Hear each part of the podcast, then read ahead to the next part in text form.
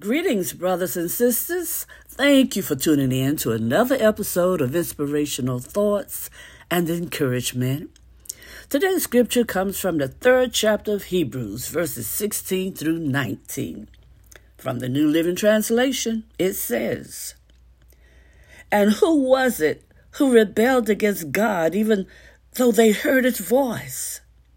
Wasn't it the people Moses led out of Egypt? And who made God angry for 40 years? Wasn't it the people who sinned, whose corpses lay in the wilderness? And to whom was God speaking when he took an oath that they would never enter his rest? Wasn't it the people who disobeyed him? So we see that because of their unbelief, they were not able to enter his rest. Oh, Holy Father, we pray that you'll bless the reading and hearing of your holy word. We pray for the courage to always be obedient to your word, to your will, and to your way. And Lord God, we pray that you'll continually bless us with spiritual insight, wisdom, and understanding as we grow in the knowledge of you, Lord God, as we grow in the knowledge of your love for us, Lord God. This we pray in the precious name of Jesus, your Son our Savior. Amen and amen. Thank you, Lord. Thank you, Father. Brothers and sisters, I want to ask you a question. I want you to really think about it. Do you really trust that God speaks with you about every area of your life?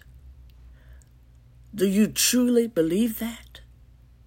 Do you truly believe that He still communicates today? That He still communicates today? That He interacts with you personally and helps you with the issues you care deeply about?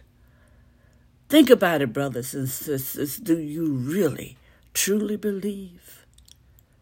You may all desire to respond, yes, absolutely, to such questions.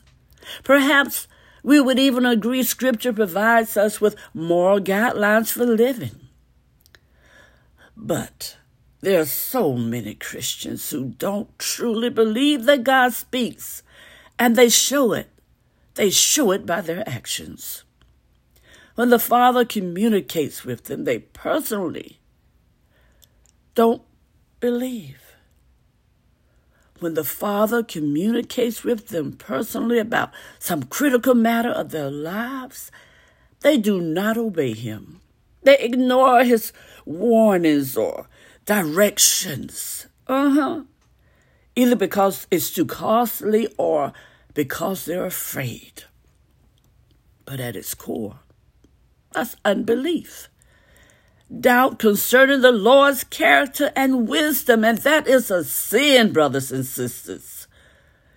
It may be very challenging when what God reveals to you does not make sense or it frightens you in some way. But just because you don't understand or like the Lord's plan doesn't give you the right to doubt it. Amen? The Lord God is speaking to you. If you want to walk in His will, you have to push past your doubt. You have to push past your fear and just step out in faith. Oh, hallelujah. Thank you, Lord. Step out in faith, brothers and sisters. Jesus, we ask that you help us trust you even when it's costly and even if we're afraid. Amen and amen. Thank you, Lord. So, brothers and sisters, you got to learn to just step out in faith and stop doubting that God is communicating with you. Stop doubting that God is directing you. Amen.